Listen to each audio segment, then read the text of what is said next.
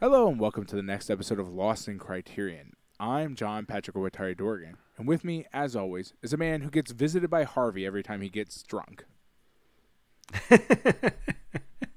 I gotta I gotta be honest, the uh, the drunk uh, hallucinations in this movie are some of my favorite things that we've seen. Oh no, they're in amazing all- because the movie is not afraid to make the hallucinations fucking horrifying. yes. Yeah. Like this is some Donnie Darko bullshit in this movie out of nowhere. the rat at the foot of his It's- bed, it fucking like freaked me looking at out. him as as if he wants to have sex with him, mm-hmm. and oh no, it's Just that that that very rabbit is is hot and ready to go. And Yeah. he needs to acknowledge that he's a lonely man and he he probably needs some love in his life. So a giant anthropomorphic rabbit's probably perfect. yeah, invite that fursuit and It was In it's a you. really upsetting rabbit costume. It's like deeply upsetting. yeah. Uh, I read it as a rat, but Oh, sorry, you're right. wasn't It was a rat. I But- my brain decided to try to strike that. I mean, the Harvey the thing, yeah, no, it works. Yeah, I I Do you remember, it was a I don't, rat. You're right. I just couldn't. I don't know if we ever talked about this on the podcast, but do you remember that uh, that that viral video uh, in like 2000 um, that was uh, it was it was making fun of like uh, the uh, the special editions of Star Star Wars, uh-huh. but it was it was a video came out that that was two guys saying we could finally finally exhibit the true vision for the original Harvey and they'd put a really bad CGI'd rabbit I did not see that, but it's pretty great. into all the art it's I mean it's it's very old at this point I mean, I like it might have been pre YouTube I mean, honestly. and that's probably But- the problem is that like pre YouTube, like memes weren't really as memey as they they right are right. now. It's that thing where you gotta you gotta email a a, a real media player file to Right, people, right. and you're watching it. You're watching it on like, uh, you know, a yeah, real player. 200 pixel. Yeah. yeah. So anyway, it wasn't great, but it was a very silly idea.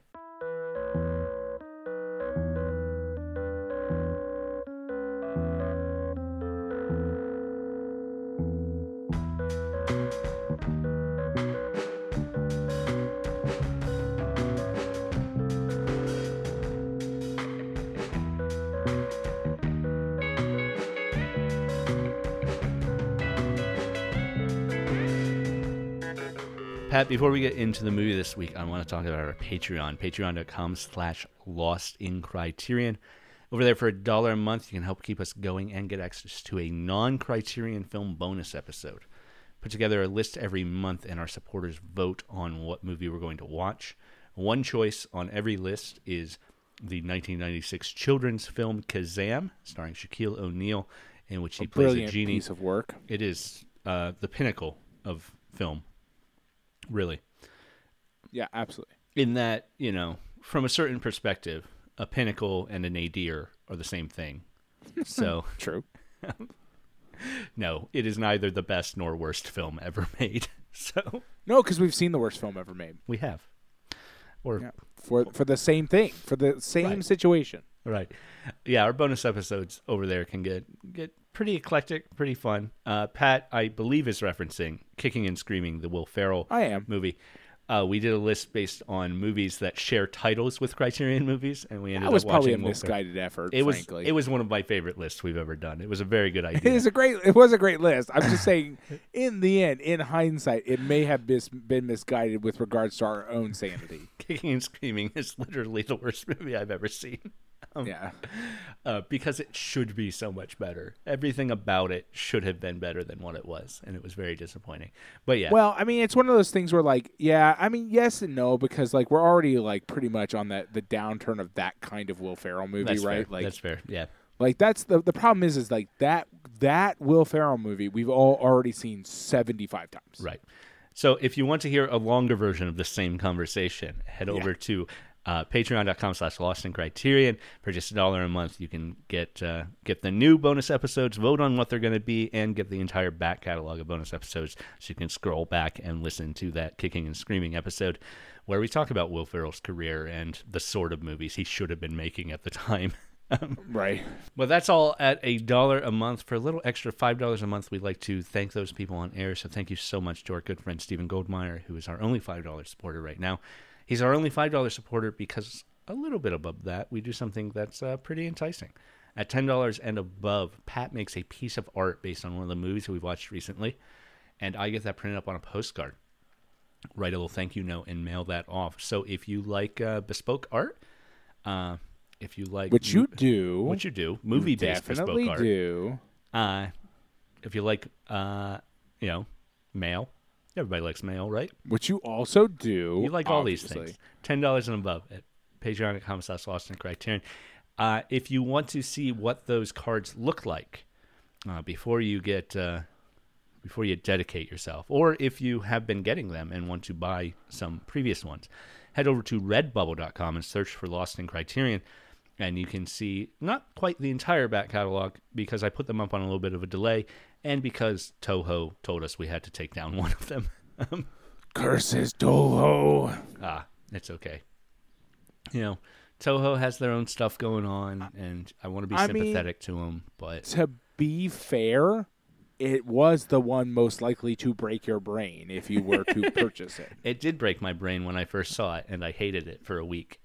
Um, I it is still one of my favorite cards I've ever made, Yeah. and it makes me a li- I I get a little sad every time we talk about it because I want it to be purchasable by people, and no new version of it would convey just how upsetting that image is. It's fair. It's fair. It was a very upsetting image. Anyway, at ten dollars and above, we like to thank those people on air as well. So thank you so much to Patrick Yalko, to Chris Otto, to M- Michael McGrath, to Adam Speakerman, and to Jason Westhaver for your continued support at ten dollars and above. Very grateful for that. Thank you guys, and Yes, uh, thank you very much. Thank you, everyone, uh, supporting at any level and just listening, because uh, we really appreciate that too.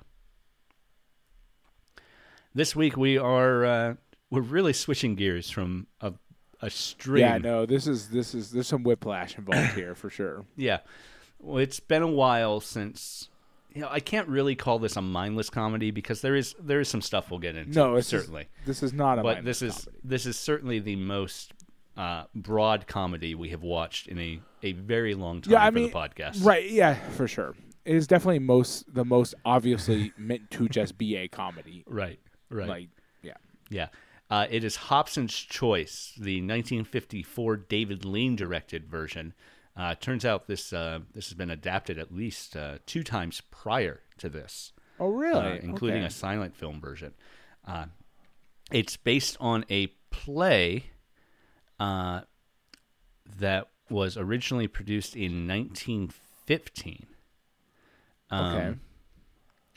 The 1915 play actually was first put out in America. Still the same thing, Okay. British characters. Um, Uh-huh. in America, it was kind of a let's make fun of the British sort of thing, I think. Uh, Okay. but uh, but the British really uh, latched onto it, and and we're like, yeah, let's make fun of ourselves too. Okay. Uh, yeah. Uh, so you know, this is this is it's a story that pokes fun at uh, sort of British capitalism in a lot of ways, um, right. and British social culture and and uh, class culture too. Uh, but it's uh, yeah, this is David Lean's version. We've seen a lot from David Lean before. Um, he makes some some pretty interesting, you know, his uh, his Dickens adaptations were really good. Um, he does a lot of Noel Coward uh, adaptations that we've seen that have been really good. Uh, Brief Encounter among them, um, but kind of you know a pretty wide, you know, Brief Encounter to this. They're very different things, right? um, Right.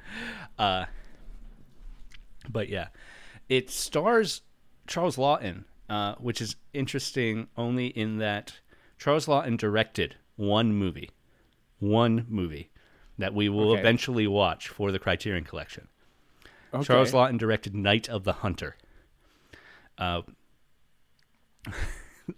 yeah, just think, I see Pat's face right now. Uh, I'm what what kind of movie is Night of the Hunter? it is. It Do is. tell. Um, Night of the Hunter is about a uh, a con man uh, preacher, basically, who Okay. yeah, uh, it takes place in the American South. It is the origin of uh, of an image you are certainly familiar with, which is Robert Mitchum leaning on a, uh, I believe, a porch post and revealing these knuckle tattoos that say "love and hate." Okay. Yeah. Yeah. Um. Yeah. Anyway, uh, so we eventually see that from Charles Laughton, uh, and it's just very. There are a lot of Criterion movies where the director only directed one movie, and, and Right. it happens to be the one in the Criterion collection. Uh, but it is sort of, I guess, more surprising to me that someone we have just watched in such a broad comedic role produced produced a movie like Night of the Hunter. Uh, but anyway, this is the story of a uh, Laughton plays a uh, a widowed uh, boot shop owner. I, I was gonna go with piece of shit, but you know whatever. But he is a whatever pe- you no, whatever works certainly. for you. He's got three daughters who he forces to do all the work at the shop, and uh, one of them's finally gotten tired of that, and it's got kind of a King Lear thing going on, a low level Well, I King Lear thing going on with that. I mean, to be fair, she like it, it's a little worse than that, right? Because she she is the primary caregiver and and runs the shop. Oh, He- yeah. it, like like she she's tired of it because she's also the one doing ninety nine percent of the work. Right, right. She's doing. Uh, he already is a silent partner in this shop. He just Right. takes all the money, right? And she is she is not expected not only to run all the books, run the shop, but also have his dinner ready when he wants it ready. Uh, take care of him when he arrives home drunk. Um, Which is presumably based on the story every day. every night, every at least like twice every day, based on based on how much we see him drinking. Right. Uh, so yeah, she's sick and tired of it and decides to uh, emancipate herself, uh, which she does by uh, basically beating uh, the uh, Yeah, browbeating a man into it- into, it's into it's marrying all her. pretty in oh But- i remember what the intro was gonna be it was gonna be about girl bosses that's what it was gonna I be see. about There you go. i just couldn't remember That's okay. Maggie Maggie is definitely a girl boss. Um, she takes power. She self determines and she browbeats uh, a man into self determining himself as well. Um, yeah i know uh yeah i mean it- yeah for sure it's it is it is maybe one of the strangest comedies we've ever watched for this uh, yeah, it's beautiful. yeah it is it is it feels it is fascinating to learn that it is from 1915 Yeah, the original. Right. And and it is also fascinating that like that this is a comedy that could even exist in 1954. Just because it's so I don't know. It it's so in many ways kind of like I don't want to call it over the it, yeah, it is just kind of over the top. But like it's just it's sort of hyper focus on uh like f- like women's suffrage but not suffrage but like emancipation is really an interesting choice for a movie in 1954 is all i'm saying. It, it just seems surprising. Uh and like and her she's also not she's aggressive and like and and and as far as the movie is like focuses on her it is somewhat like uh like a little bit like the movie like writes her as being aggressive to the point of being like almost I don't know whether like grating a little bit, but like she's not the bad guy. right, and she's not kind of she's not surprising like, for she's this not like a ball buster or something like that. No, right? no, no. She's- I, I, I just mean that like she's so like strong that like the movie kind of does telegraph a little bit that like it's too much. Sometimes it get. I mean, it works, and I, you know what I mean. The movie keeps walking this razor's edge of being like trying to tell you that like the movie is both a really interesting thing and also doesn't a hundred percent seem to know what it wants to be. right, If that makes sense, right. like because, yeah. I think ultimately the the baseline plot of the movie maybe sort of undermines Maggie in the end because she is the driving force through the entire all of the everything, right? Right. But what ultimately happens at the end of the movie is that she sets up Willie to be able to run her dad's shop on their terms, Right. right? And Willie being able to do that frees her to essentially move back in and be a full time caregiver for her dad. Right. And that Uh, yeah, that I mean, doesn't yes. seem great. But No, it. I mean, w- while it is probably f- like, while it is accurate yeah. in the sense that that is that is very much the situation that lots of uh, people find themselves in. It- it- Like, it is not an inaccurate depiction of what ends up happening a lot of times. Right. Right. Right. Uh, but it is it's a really fascinating story because like it this movie kind of like runs you around pretty hard. Like first of all, it it ha- there's a lot of movie here. Right. You get your money's worth for your hour and 10 minutes or, or your Hour uh, 48, hour and 40 yeah. minutes. Because man, there is a lot of plot Yeah. in this movie. There's like four or five times you're like, well, that was a good movie. I guess it's up. Wait a minute. We've got a whole nother act. yeah, it's like what is happening here? Like, especially when he starts seeing the rat and the and the that one's the one that got me. I was like, this movie isn't over yet. What the hell is going on? Like, Right. I thought we were done here. Yeah. Like, what? We're gonna. There's apparently 20 more minutes of movie here. Um, but like, you're right. It the plot is really strange because it wants to be about women's liberation, but it also undercuts its point to some extent, but then also reinforces its point because after Willie's like stands up for himself against Right, her it's- and her dad, it's all he her then comes back as soon as it's over. It's all still like he's It's like, all- "Did I do a good job?" Yeah, and she's like, "Yeah, you're a good old boy, aren't you?" And just gives him a little Yeah. punch on the chin. it's all her machinations the entire time, right? This is all her process is to get her freedom on her terms. And freedom on her terms also includes still caring for her family, which is fine, right? Right. You know, because it is Yeah. her terms. Um yeah. And you know, I mean, there's no. It's not explicit that she's taking care of the dad at the end, but the fact that they're moving back into the house and Willie's set up as the front of house manager of of the shop. Well, I think she even at one point says, "I'll like."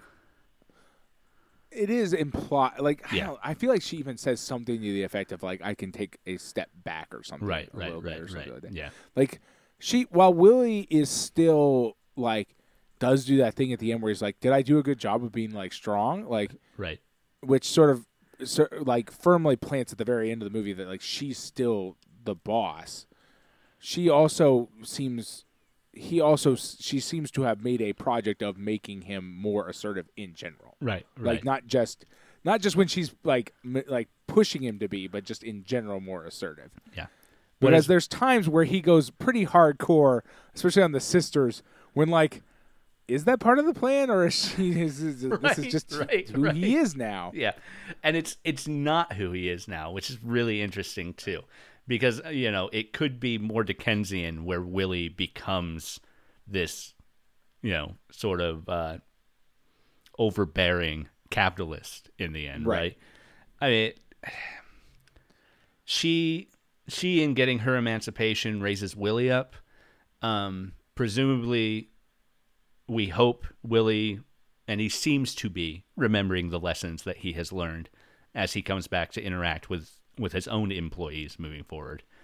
Willie Right. seizes the means at the end, certainly, but he is not necessarily getting everyone else out of the basement as he gets out of the basement. Right. I mean, yeah, that he's not becoming partner also with Tubby or whatever the guy's Right, name is right, right. too, which is, I mean, like that would have been too much to hope for for a 1954 film, but it would have been pretty great if it Yeah. became like the like the the like the late Hobson's sh- like Boutier Collective or something like that, like yes.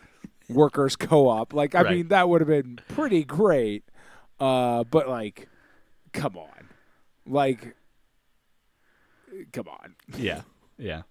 Uh, like everybody everybody's got pretty Dickensian names in here too. Like uh like Beanstalk being the the granary I- operators and Really had a hard time comprehending was not them just being really mean to this guy. right. For like a long time, I was like, "What? They're being like really nasty to this guy." Like, says it says it on the why is everybody a jerk to him? Says it on the window. We yeah, I mean, I kind of missed that one. Yeah. yeah. It's, I mean, there is a problem in this movie because of that. Like, there, you do run into a problem with Dickens adaptation adaptations too, where you're like, those things you would read in a book and be like, well, because of the sentence structure and everything like that, I can process this as a name, even though it is very clearly not a fucking name. Right, right. Uh, like when as soon as you put them into the real world, into like the sort of like semi closer to the real world position of a movie, the the the sort of absurdist nature of those name choices becomes a little bit harder to deal with. If that makes sense, it's like because now like now it's moving around and and the, this person whose name this like way too on the nose name is now talking and people are calling them by this name. It, it feels like what what is this strange nightmare I live in? Yeah, Beanstalk is a bit much. yeah. Yeah, but like the the other boyfriend is it the other boyfriend? There's there's uh, Sam Mins is the one guy who's a lawyer. Yeah, Like Yeah. Summons.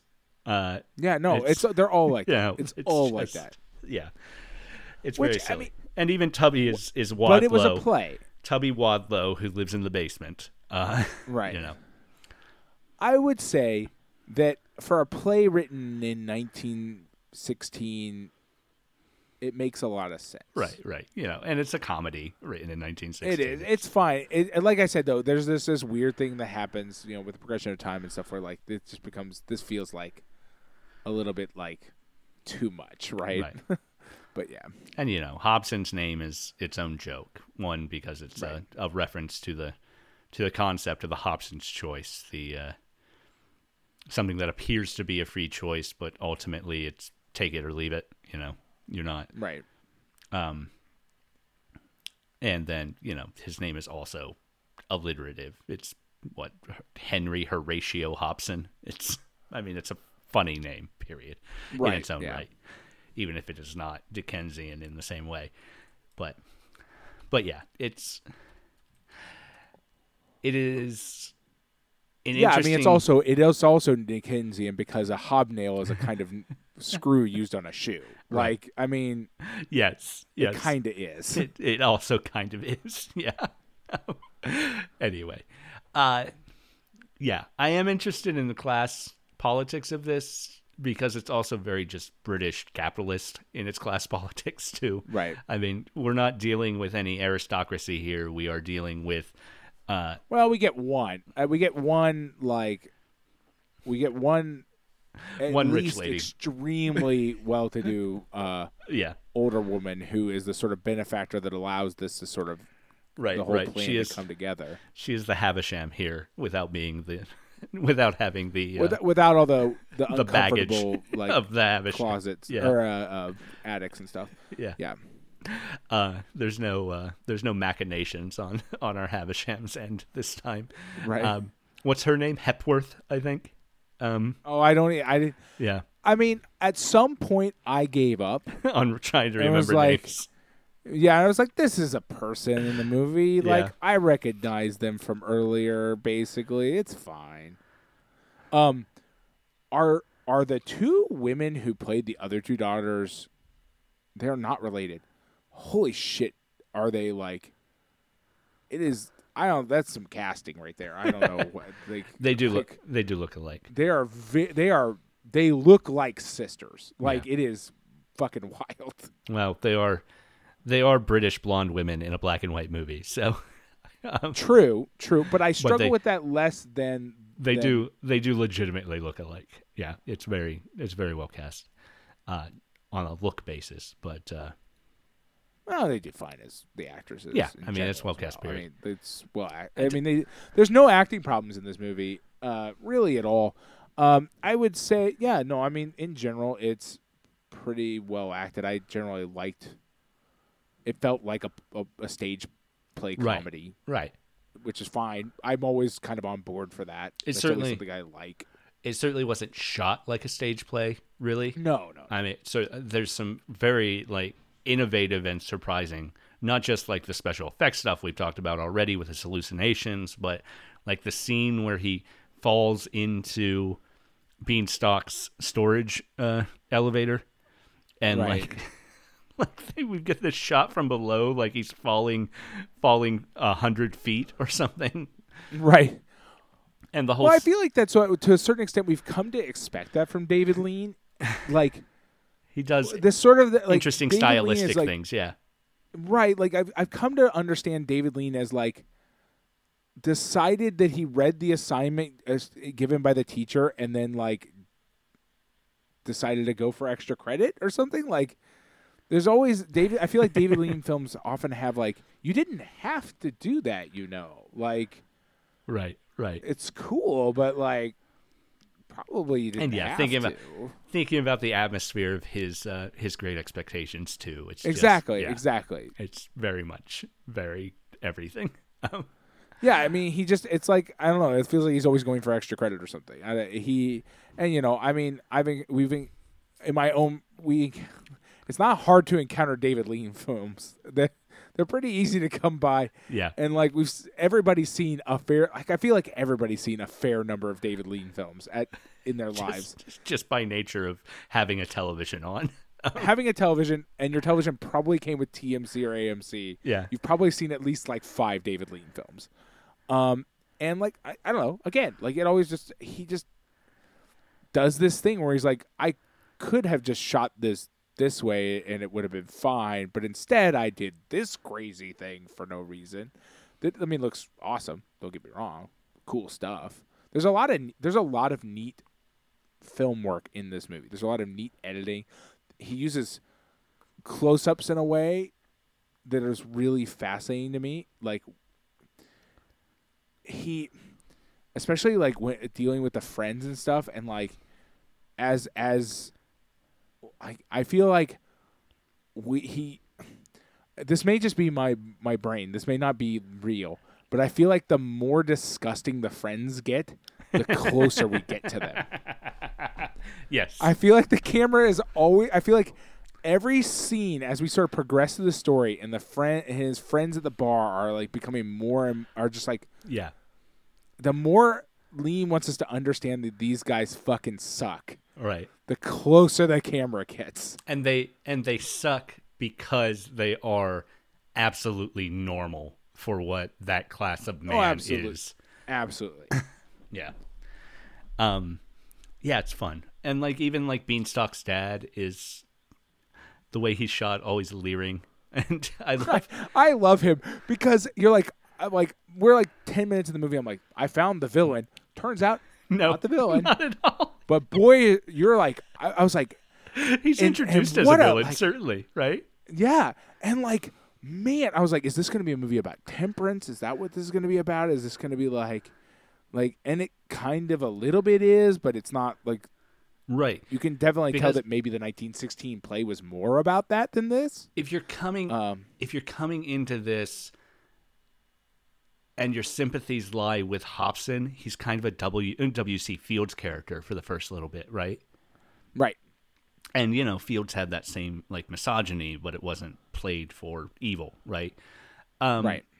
And you know, the the scene that introduces uh, the older Beanstalk, where he's he's where he calls his son over and explains that It's so good. that Hobson's conscious is going to tell him that Beanstalk is watching. we get that shot from the window of Beanstalk turning Right. around and looking at the window. It's so good. It's so good. Uh, It is, and you're like, and like I was, the way that like lean sort of fucking fakes you out yeah. multiple times in the first like 20 minutes of the movie. Where you're like, I know what this movie's about. You're like, Right. no, you don't. No, you don't. You think you don't. you do, but you do not. Because guess what?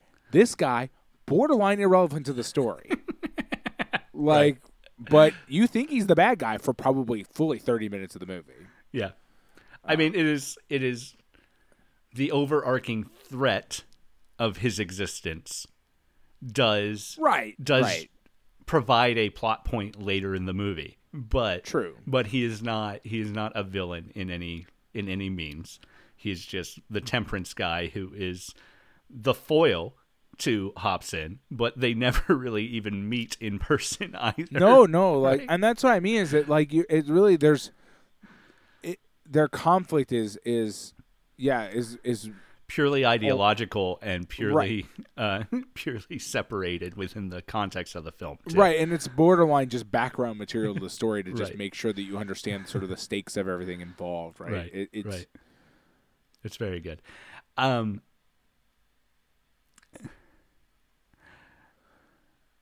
yeah, it, it- Sam is not the boyfriend. Albert is Albert Prosser. I don't is know, the, Is the boyfriend's name, but but yeah, Sam, Summons the publican is still a guy who exists. Um. Uh. Anyway, uh, just the whole like concept of this movie being, um, Maggie playing like five degree chess the entire time and like adapting Right. on the fly as new information Right, comes well- to her.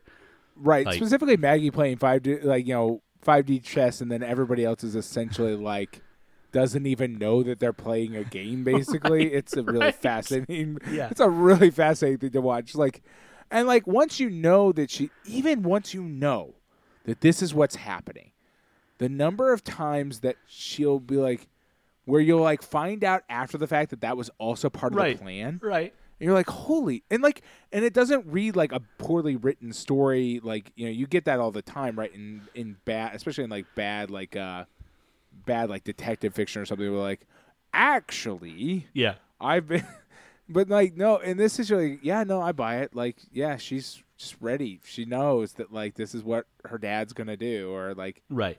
She knows what Yeah. the, the people around her are gonna do. It's really fascinating. Like the only unbelievable aspect of all that is that everyone else is really good at acting in Maggie's Maggie's plans until we get right, right, yeah, right. where we don't we don't know if they're acting or not until we get to the end and Maggie says, "Yeah, that was great, everybody. Good job, everybody. Good Yeah. job, everybody." You were a good boy. You're a good lad. Good job. I need to, I need my brain I understand that the counterpart to Lass is lad. Yeah.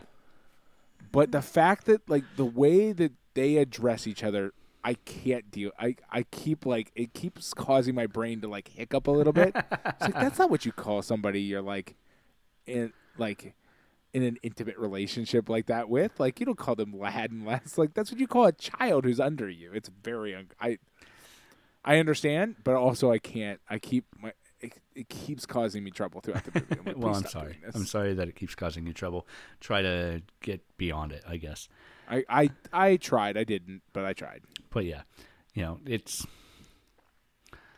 it is interesting that this was written in 1915 because I think sociologically it was still using this. eh, It was still offering the same message sociologically in 1954. Yeah, I'm sure. Right? Well, sure. I, I think what the probably is stronger in the I, again, this is just a just totally left field guess, but my guess is because of the nature of this the, the time period.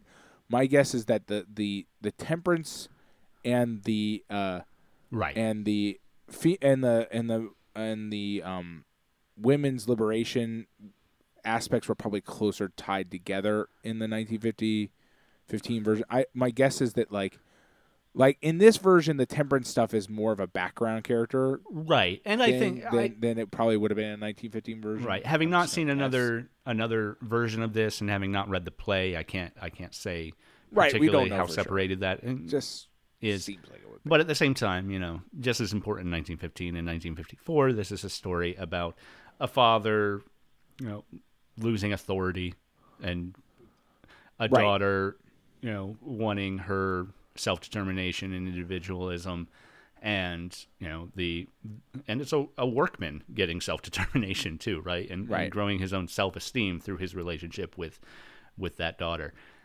Uh, yeah, it's it's very fun. The way she just like marches into his landlord, who who has who has also That apparently done the same thing to him. To, just, yeah, that scene as well because you it, it takes a while for you to fully understand that the yeah, the landlord is running basically the same a, a similar scheme, yeah, but just a not as good one. right. Not as fully fleshed out. Like she she hasn't Right. seen the end game in the same way Maggie has, right? Right. So Well, and, and that and in many ways, unfortunately, that is where we do start to get into more upsetting sort of like class politics, right? Because Maggie is it, it, it Maggie's class position starting does allow her to conceive and even possibly have a goal that ends the way right. that hers does. That landlord and that landlord's daughter, even though they probably do actually maybe recognize the talent he has, well, the ho- most they could hope to get out of him is a steady paycheck Right. because he does have this talent, but they don't have access to any of the necessary societal resources to even remotely make that kind of plan come to fruition. Right. And we see that in their neighborhood of the row houses and the smokestacks that are the background as Maggie and Willie have that conversation where she says to kiss her. And he's, he says, Right. Well, it seems like kissing you would be to agree to all this. That's not something he wants to do yet. Um, but yeah, I mean, Maggie, that's where, you know, her name being Maggie, she's a very Margaret Thatcher sort of capitalist character, too, right? Um, and like the the thing she says to him, "You're a business idea in the shape of a man." It's yeah, it's all very disgusting. Like Yeah, I mean, it is. It is. Um, you know, we get into this problem, and like this is a kind of a constant kind of conflict in society in general. This movie does present us with a very clear, problematic concept, which is, yes, we should want her to be fully emancipated, but also this entire system fucking sucks balls. Right. This And- is it's all horrible. and what we see play out is like the landlord's and the landlord daughter's dream of just comfort in their current life. Maggie's dream, she is the smartest person in this movie by magnitudes. Right. And ultimately, what she settles into is her own comfort in her current station. Right? Right, right, yeah, absolutely. Like, because like, and you know, he can, and even even as we end up the movie, right? Like, Willie is empowered to have slightly bigger dreams, right? Yeah. To be like, like this idea of like moving up in station and everything like that. But like Maggie's not really right. Like, what Maggie did was create a universe where she can, as you said, like, have the things that she in theory kind of sort of had at the beginning of the movie, but like on her own terms and like they're hers, hers. Right. But like even then, like, you know, as as we do see in these kind of movies, right? Like she's still dependent on him for any of this to work, right? Like Right. in the sense that like she's emancipated but also she's like in lots of movies about that involve capitalism as a sort of fundamental like linchpin of the entire story like it's all dependent on this very could like disappear at a moment i mean like he he is the sort of linchpin that this thing revolves around and you know her plan and her situation now will could cease to exist almost immediately if he ceased to exist in some capacity, right? Right. So she's emancipated, but she's not, right? Because she's still stuck in this shitty system where, like, if he were to get sick, oh, I mean, it all just goes poof. Right. I mean, in hopefully, you know, she saved enough money to like hire another, uh, you know, bootmaker that can do sufficiently good work. But You know what I mean? Like, it's all that Yeah. those contingency bullshit that you get with like capitalist nightmare societies, where it's like, well, hopefully, hopefully, you've got a plan for when this all goes to shit. Right. And you know, all of that is what really rounds out Maggie as a character too, right? Because she's not Right. just the person who was forced to do this unpaid labor and then manipulates the system into doing the same thing but as paid labor. Um but she's also, you know, she's she is a complicated person, far more far more complex of a person than I would expect from the sort of movie that Hobson's Choice is, right? it's just I mean, yeah, I, yes, yeah. just you know, she's complicated, but again, it is also, I mean, she is the character in the movie. Like, there's really not any other majorly like Hobson, the dad, is probably the closest thing to a another full character we get. Yeah. Um, and he's pretty, you know, one note. If Yeah, exactly. I mean, he is he is only close because he is very meant to be very one dimensional, right? Like Right. he's supposed to be able for the audience to be read him like like a book, right? Like yeah, Maggie's the only one who's going to offer you surprises in this film, and that's on purpose, right? right. And you know, of course, Hobson could be rounder. We could be that all of this is just because he misses his wife or something, you know, or whatever. Um, there could be more. But alas, they go for the shitty version of that, which is the thank God she's thank God the old ball and chain's dead. right, right, where he's just a bad, Uh, a bad just- guy, where he's just a bad human being. And- it may and and you get kind of problematic, right? Like that does become a whole nother problem because it would be nicer if you could have sympathy for him. right, In the like, it would be a nicer movie and that's if like if the lo- daughter's love kind of existed for any reason beyond like filial like piety, basically. right, and Like he doesn't not deserve love. Like this man has earned no love.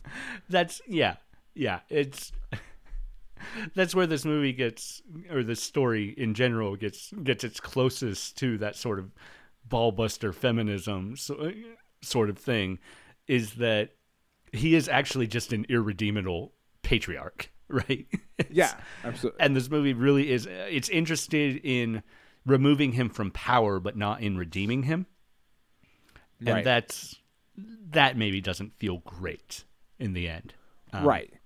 Well, and the weird thing, but uh, and here's why I really think a fundamental flaw. Not, not to say this movie is like bad, like okay, but a fundamental flaw is that the I believe that the movie doesn't think it needs to because of filial piety. yeah I think it believes that like, oh, we don't need to redeem him because he doesn't have to be redeemed. He's dad. Of course you have to love him. right Of course you have to take Right. care of him.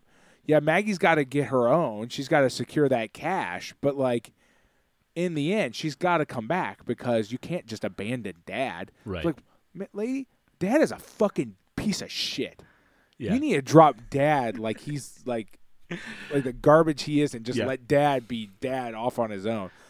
Cuz like dad you do you owe dad nothing. here. right in that in that Dad ain't uh, done shit. in that description of it it's it's almost like an ozu but turned up to 11 um and Right, right, yeah. right it's just uh Yeah, well, exactly right. Like, because at least in an Ozu, you're like, you they like seem like nice guys. yeah everybody Like, actually like- is on board with this like situation yeah, this guy seems pleasant enough. Like, guys man, are he's pleasant, part of a and the- shitty patriarchal system, but he seems like a nice, Yeah. nice enough dude. and the daughters don't hate the position they've been put in necessarily right um Right. Until thing I mean, that's a whole other problem right. with Ozu's perspective on the universe. But right, like, let's right, not. right, right. We talk about Like- that with an Ozu movie, not this one, um, Yeah. and we have. Uh, but yeah, I love Ozu to death. I really do. But uh, yeah, it's just in Maggie's complicatedness, she sort of absorbs the. She absorbs the complexity of all other characters. I guess it's Right. like we only get one super complex character, and everybody else, like the the sisters, might as well be. I mean, they're not they're not quite as evil, but they might as well be Cinderella stepsisters, right? They're just Yeah, yeah, pretty much. I mean, yeah, they're not. Yeah, they don't hit quite that peak, but like, yeah, they're extremely self-interested, have no regard for, yeah. and, like, And Maggie is self interested. It's just that that self interest sphere requires one guy, um, and one particular Right. guy. It doesn't. It's not just I will use any man to to get power. her plan necessitates uh, using the most talented bootmaker in the city too, right? You know, right uh, an undiscovered talent right like and in that sense you run into this problem like not to deviate from the sisters who are a whole nother topic right but Yeah. like in that sense it resembles like i, I forget I, I don't know is the phrase like I'm, I'm trying to think there's a kind of story i don't know i don't know if like a mary sue is what what i'm looking for because i can't i've never been able to get a full grasp of that term yeah, uh, because I'm kind of an idiot. But like in this sense, like it has that one wholly fantastical element of like undis. I found this undiscovered genius that I've got to exploit.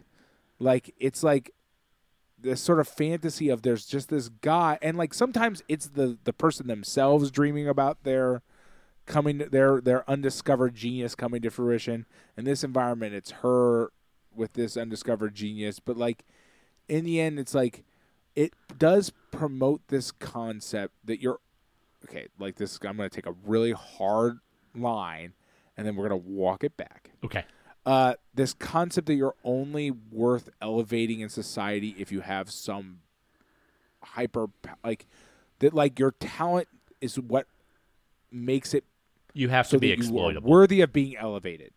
yeah, You you know what I mean? Like, and it happens in movies all the time, right? Where it's like, ah, you deserve to be of higher station than you are because you are right. possessed of this magical talent. This is It's like, yeah. no, he just deserves to be of a higher station because he's, he's a human fucking being. God damn it. Uh, Right. But no, Right. yeah, Yeah. It's it's pure meritocracy in this movie too, right? And that's that's sort of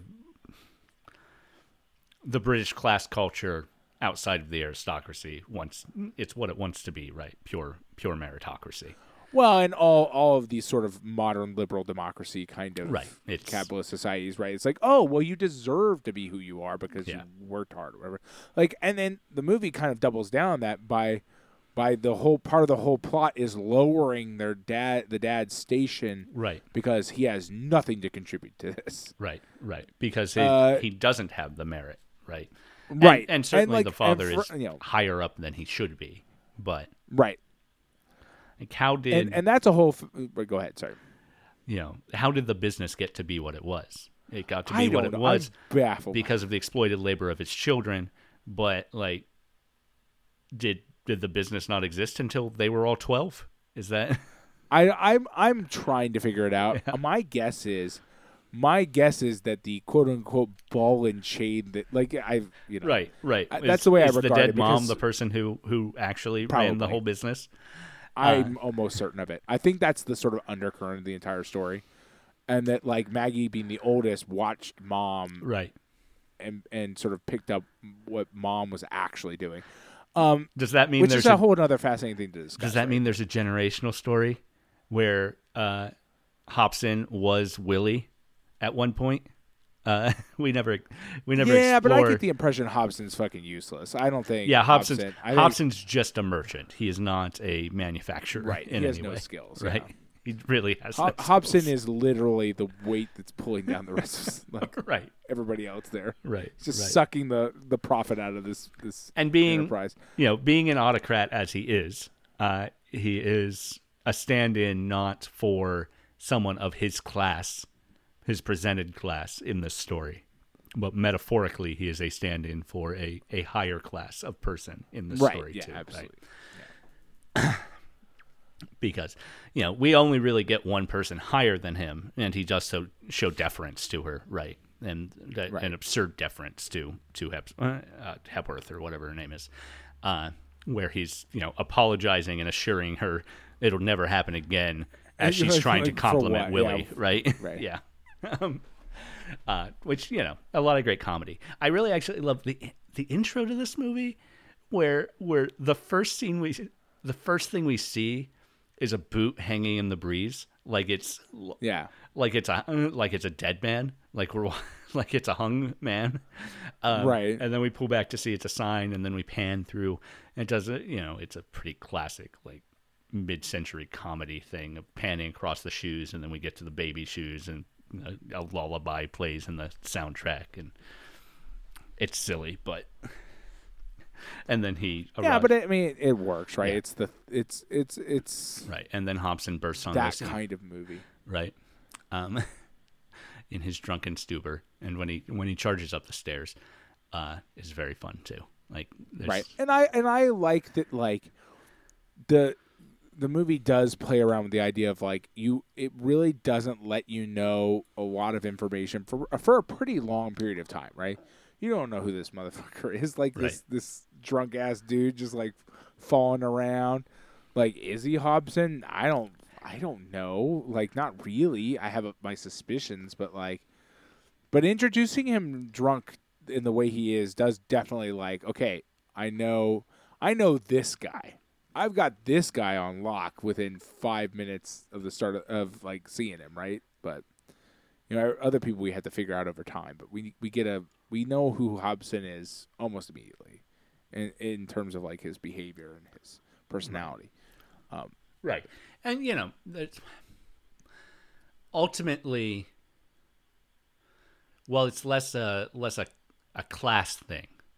Ultimately what this movie is trying to show is that a husband and wife working together, bringing equal things to the relationship grows both of them, right?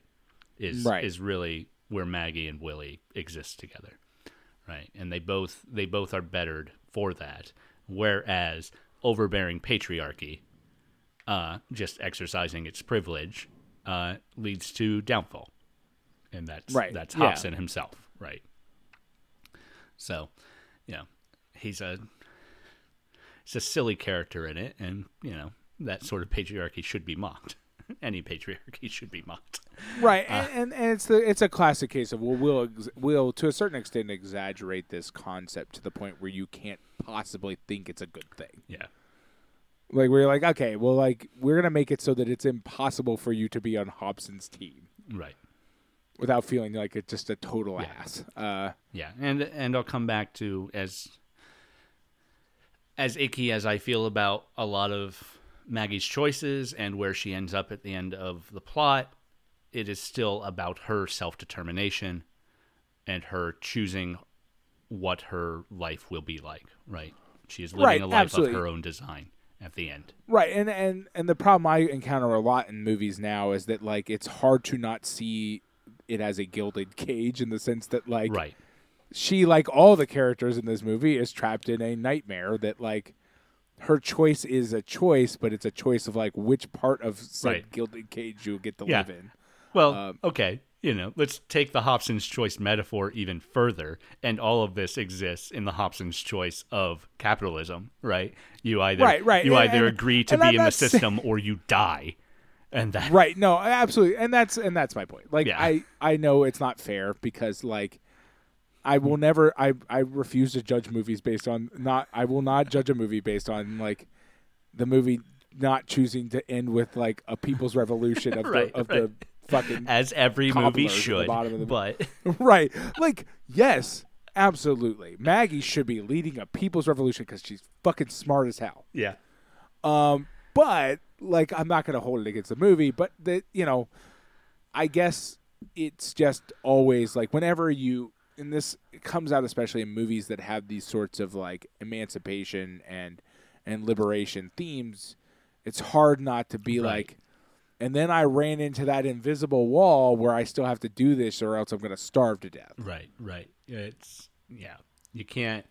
This is not a movie out to condemn the whole system, and Right. because it's not out to condemn the whole system, it doesn't fully realize its entire metaphor either, right? Right.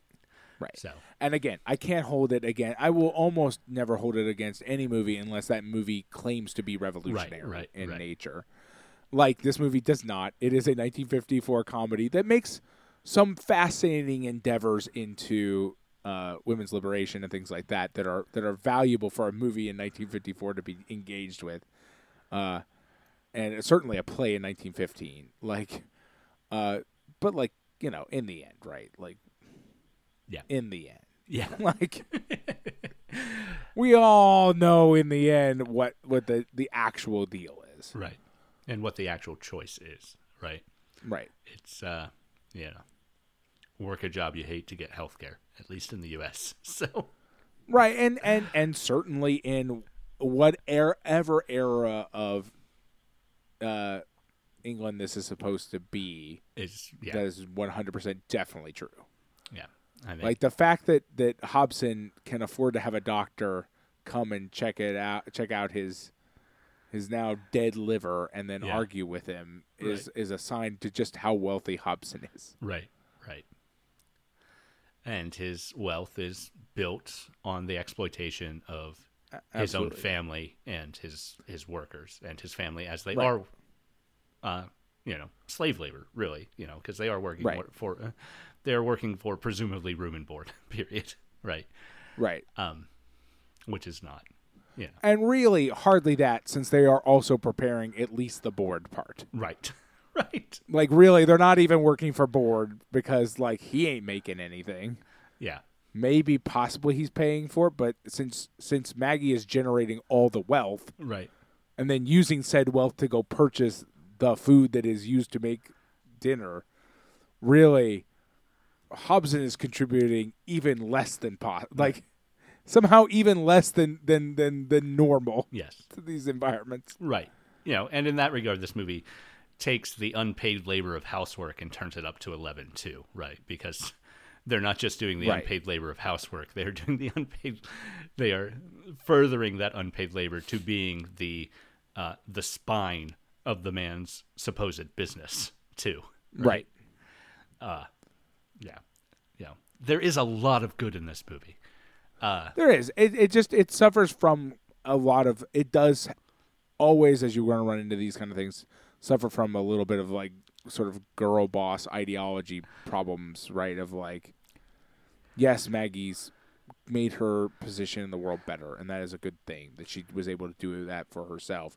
But also now Maggie is a girl boss who may or may not start exploiting other laborers. Like we don't hard to say. We don't get that. It's it's definitely conceivable that that's where it goes, right? That she's now employing a bunch of people for low wages to make money Yeah, well, she she her shop. she moves into the basement is what happens in the pl- actual plot of the movie right they Right, the yes, apartment they yeah. get together that is their shop and their workspace is also their house and is the basement so Right now, I know. I mean, but uh, my I'm talking about the the very very end of the movie, Yeah. right? Like Right. Maggie's gotten her goals, right? And But has moved back into the it is- grand house right Right. It is very conceivable that the next step of that goal is now I get to put my own laborers down there in the basement and exploit them. You know what I mean? Like it's not the movie does not say that. I'm not going to blame the movie for did not say that. I'm not going to accuse it of saying that. But it's it's very easy in one's mind's eye mind eye mind's eye to imagine that that's the next step, right? right Well, we you know now I now I get to be the one who exploits Tubby. right and we sort of Kind of i think the last line of the movie is is willie calling to tubby right to you know i'm in charge now sort Right. of thing so right. I don't know. It, it it opens up to go either way. And I think really what this movie ultimately suffers from is David Lean wasn't a socialist. So- right, and that's uh, that's always. I mean, Right. How often has that been the problem with Yeah, a movie? yeah. I mean, pretty often. No. You know, and, and but and then like you always you do run into this sort of mental where you start doing this weird calculation in your head where you're like, and because of that, in the end, will Willie and Maggie's success mean the the sort of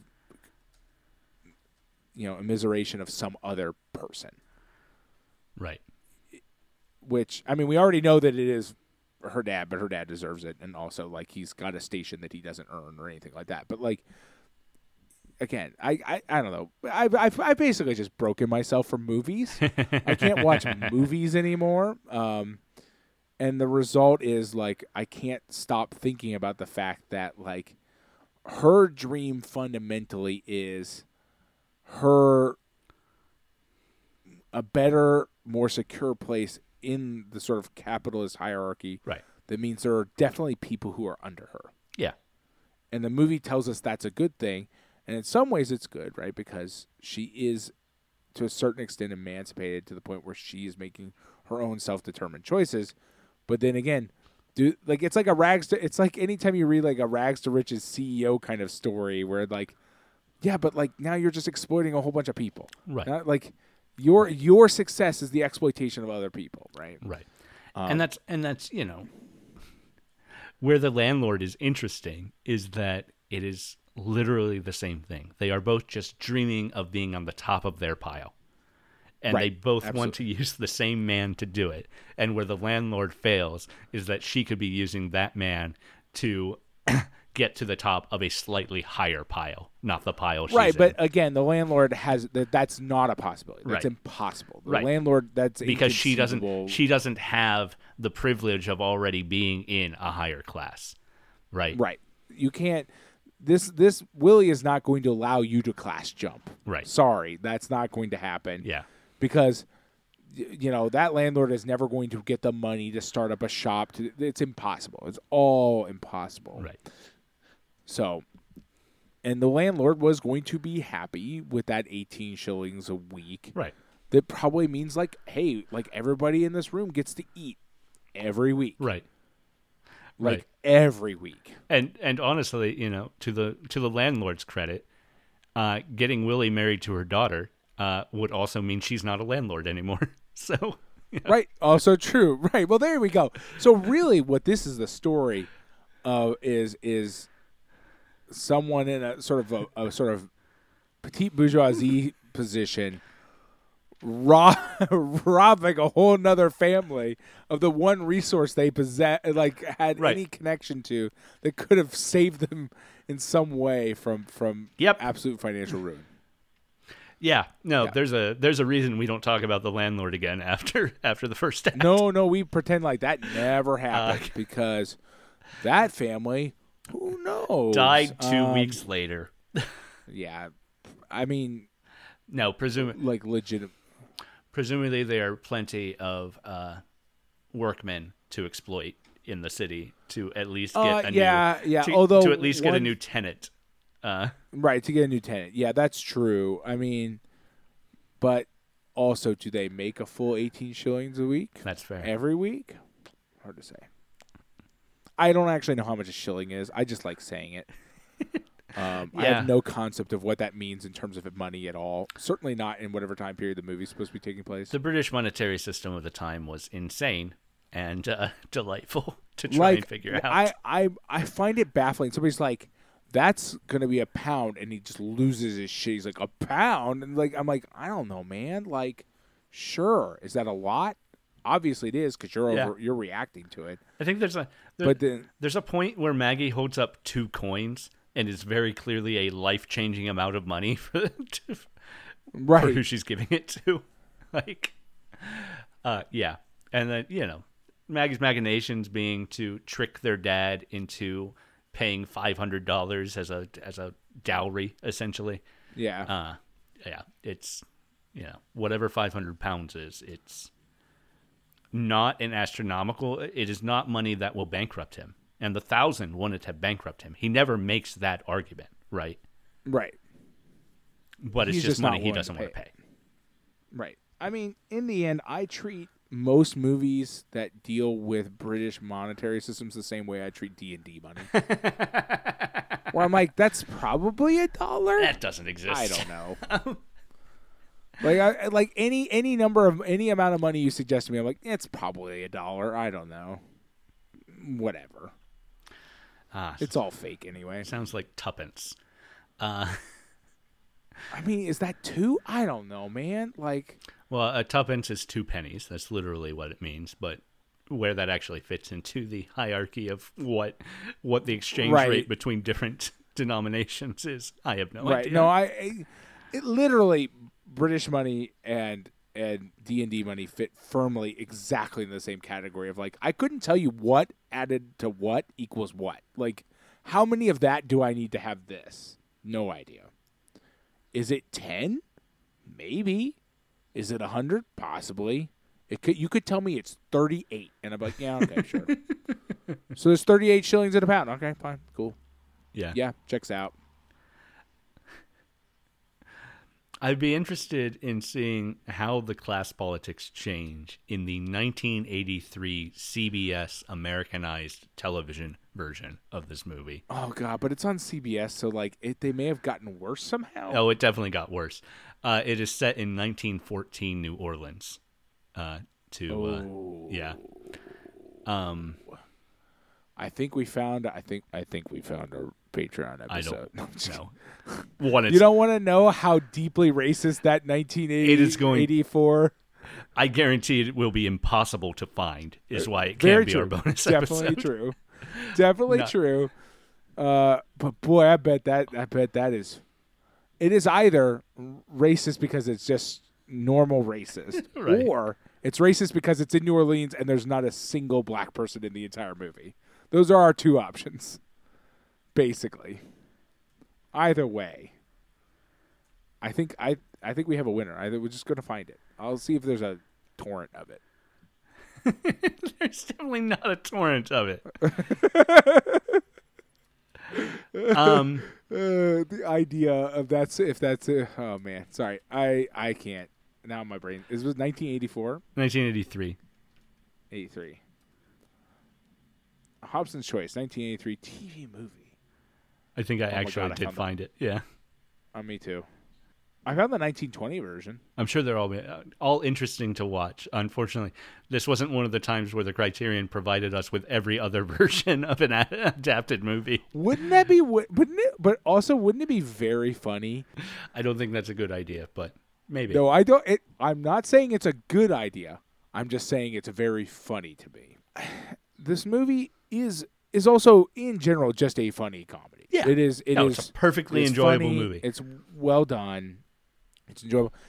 If you get beyond the fact that, like, apparently you and I are both broken with regards to enjoying any movie that features capitalism where they don't burn the system down. At the right, end. or at least talk about Um, burning the system down. yeah, I mean, like, at least have a meeting, guys. uh, the least you could do.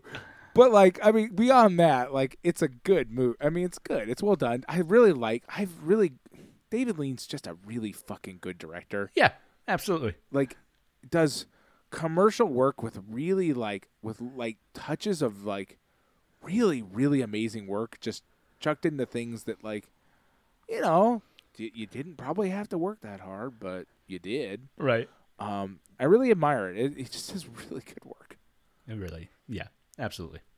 Yeah, Lean is is phenomenal. And I mean, and there's a reason why David Lean cited as like an inspiration for a, a bajillion directors. Like everybody knows he's very, very good. and he's It's just every time we encounter one, I'm like, man, he's really good at this. yeah, with the Criterion, he is one of the uh, the most utilized directors we've uh, we've you know we've seen a lot of David Lean work so far. Right. right.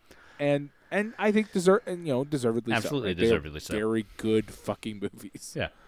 Uh, Yeah, and this is no exception to that. Uh, it's just it's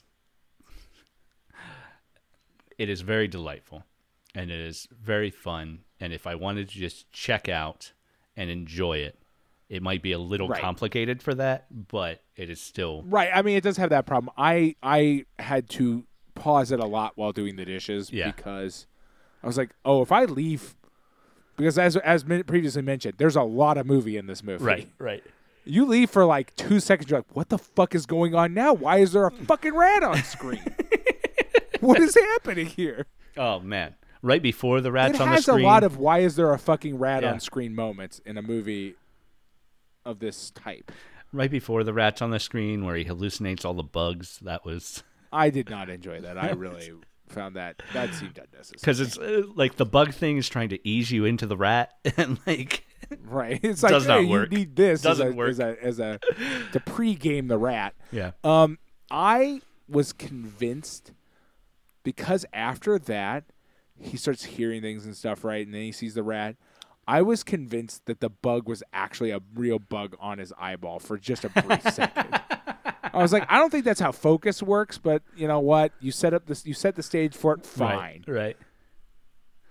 Yeah, and then he sees himself as a young man in the mirror, and like, I don't know. It's No, just wait, is it? Is I see? I was not sure because that young man, him, looks a lot like his extremely annoying friend at the bar. I guess there's that too. It could be. I couldn't tell. I I, I I wasn't would- sure you saying it it's a for. young version of him, I totally believe it.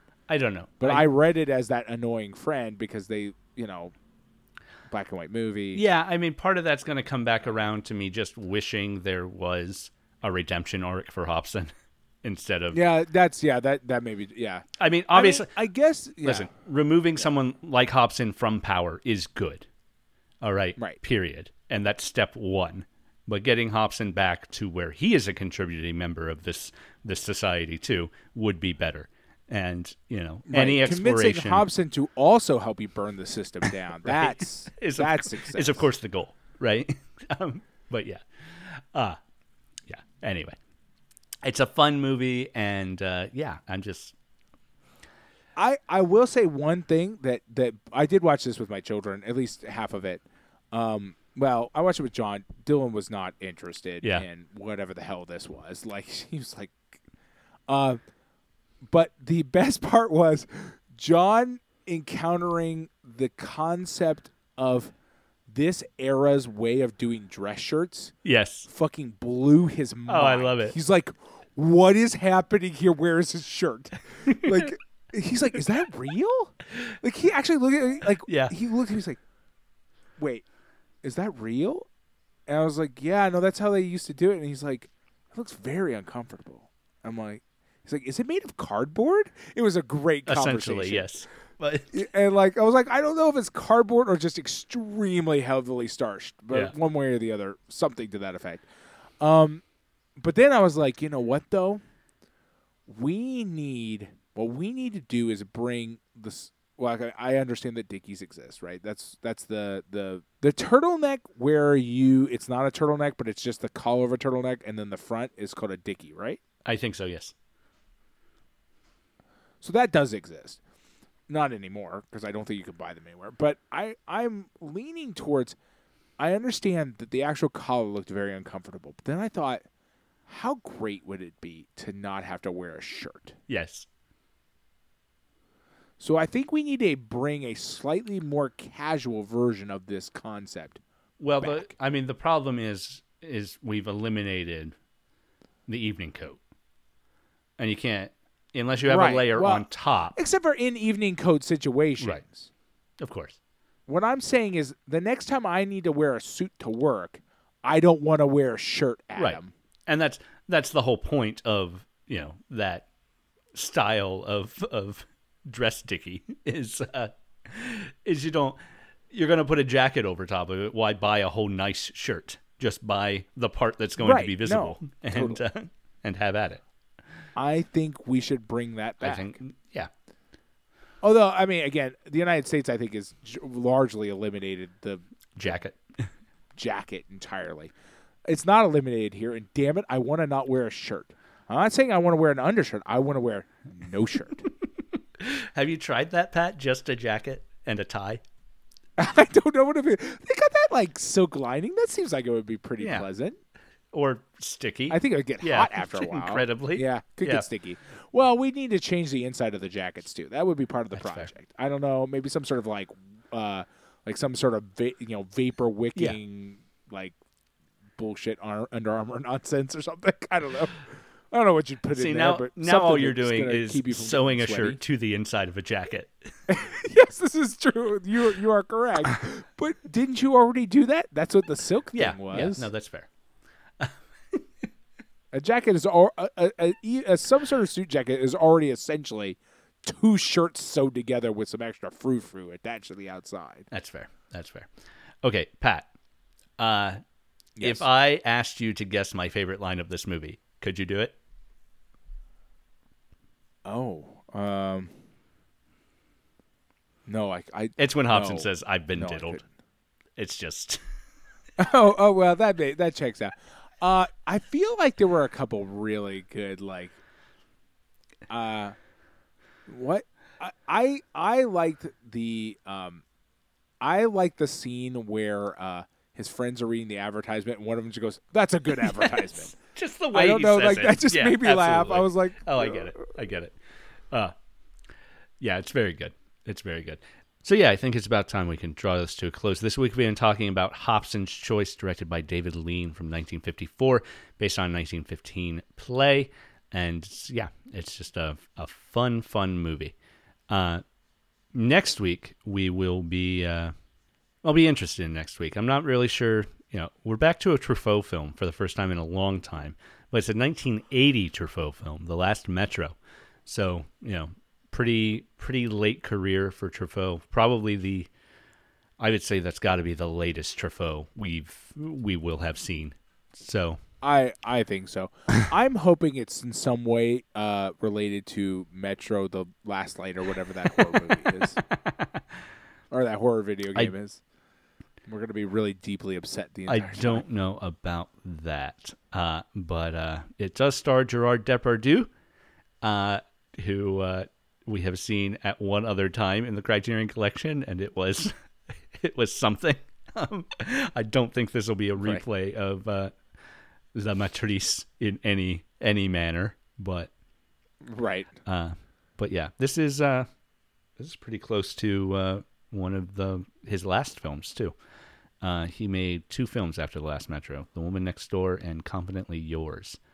Uh, but yeah, I guess we did the last of the uh, Antoine Doinel films was from 1979. It's pretty Yeah. late. Love yeah. on the Run was Yeah. was 79, so just the year before the last Metro. But in any case, uh, in looking, I shared this with Pat already, but in looking up uh, information on it, one of the bonus features is a five minute deleted scene in the last Metro, and uh, the movie is two hours and 12 minutes. And according to the Criterion information on the deleted scene, uh, right before it was released, Truffaut cut this scene because he thought the movie might be too long. And cutting five minutes out of a two hour and 12 minute movie so is such a weird It's such a decision. I weird love it. I feel like that's just an excuse, like for like, oh, this scene was really Yeah. shitty, and I was like, I like, oh, I can't admit that it's a shitty scene, so I'm just gonna say, oh, the movie. Right. I don't know. Anyway. Thank you so much for listening to Lost in Criterion. I am, as always, Adam Glass. With me, as always, John Patrick Otari Dorgan, and we'll see you next week.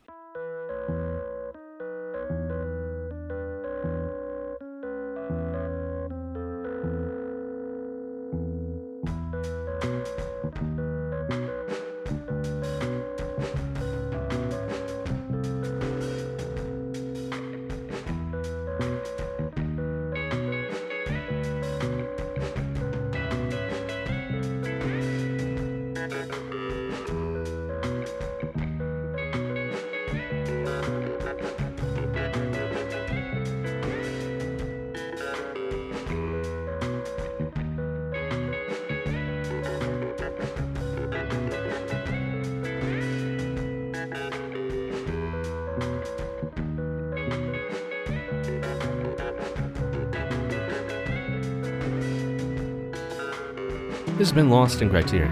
I'm your co-host Adam Glass. You can find me on Twitter at the Adam Glass. My partner is John Patrick Oatari Dorgan, and you can find him at J Patrick Dorgan. Check out more of the show at lostincriterion.com, or hey, give us a review on iTunes. It's nice.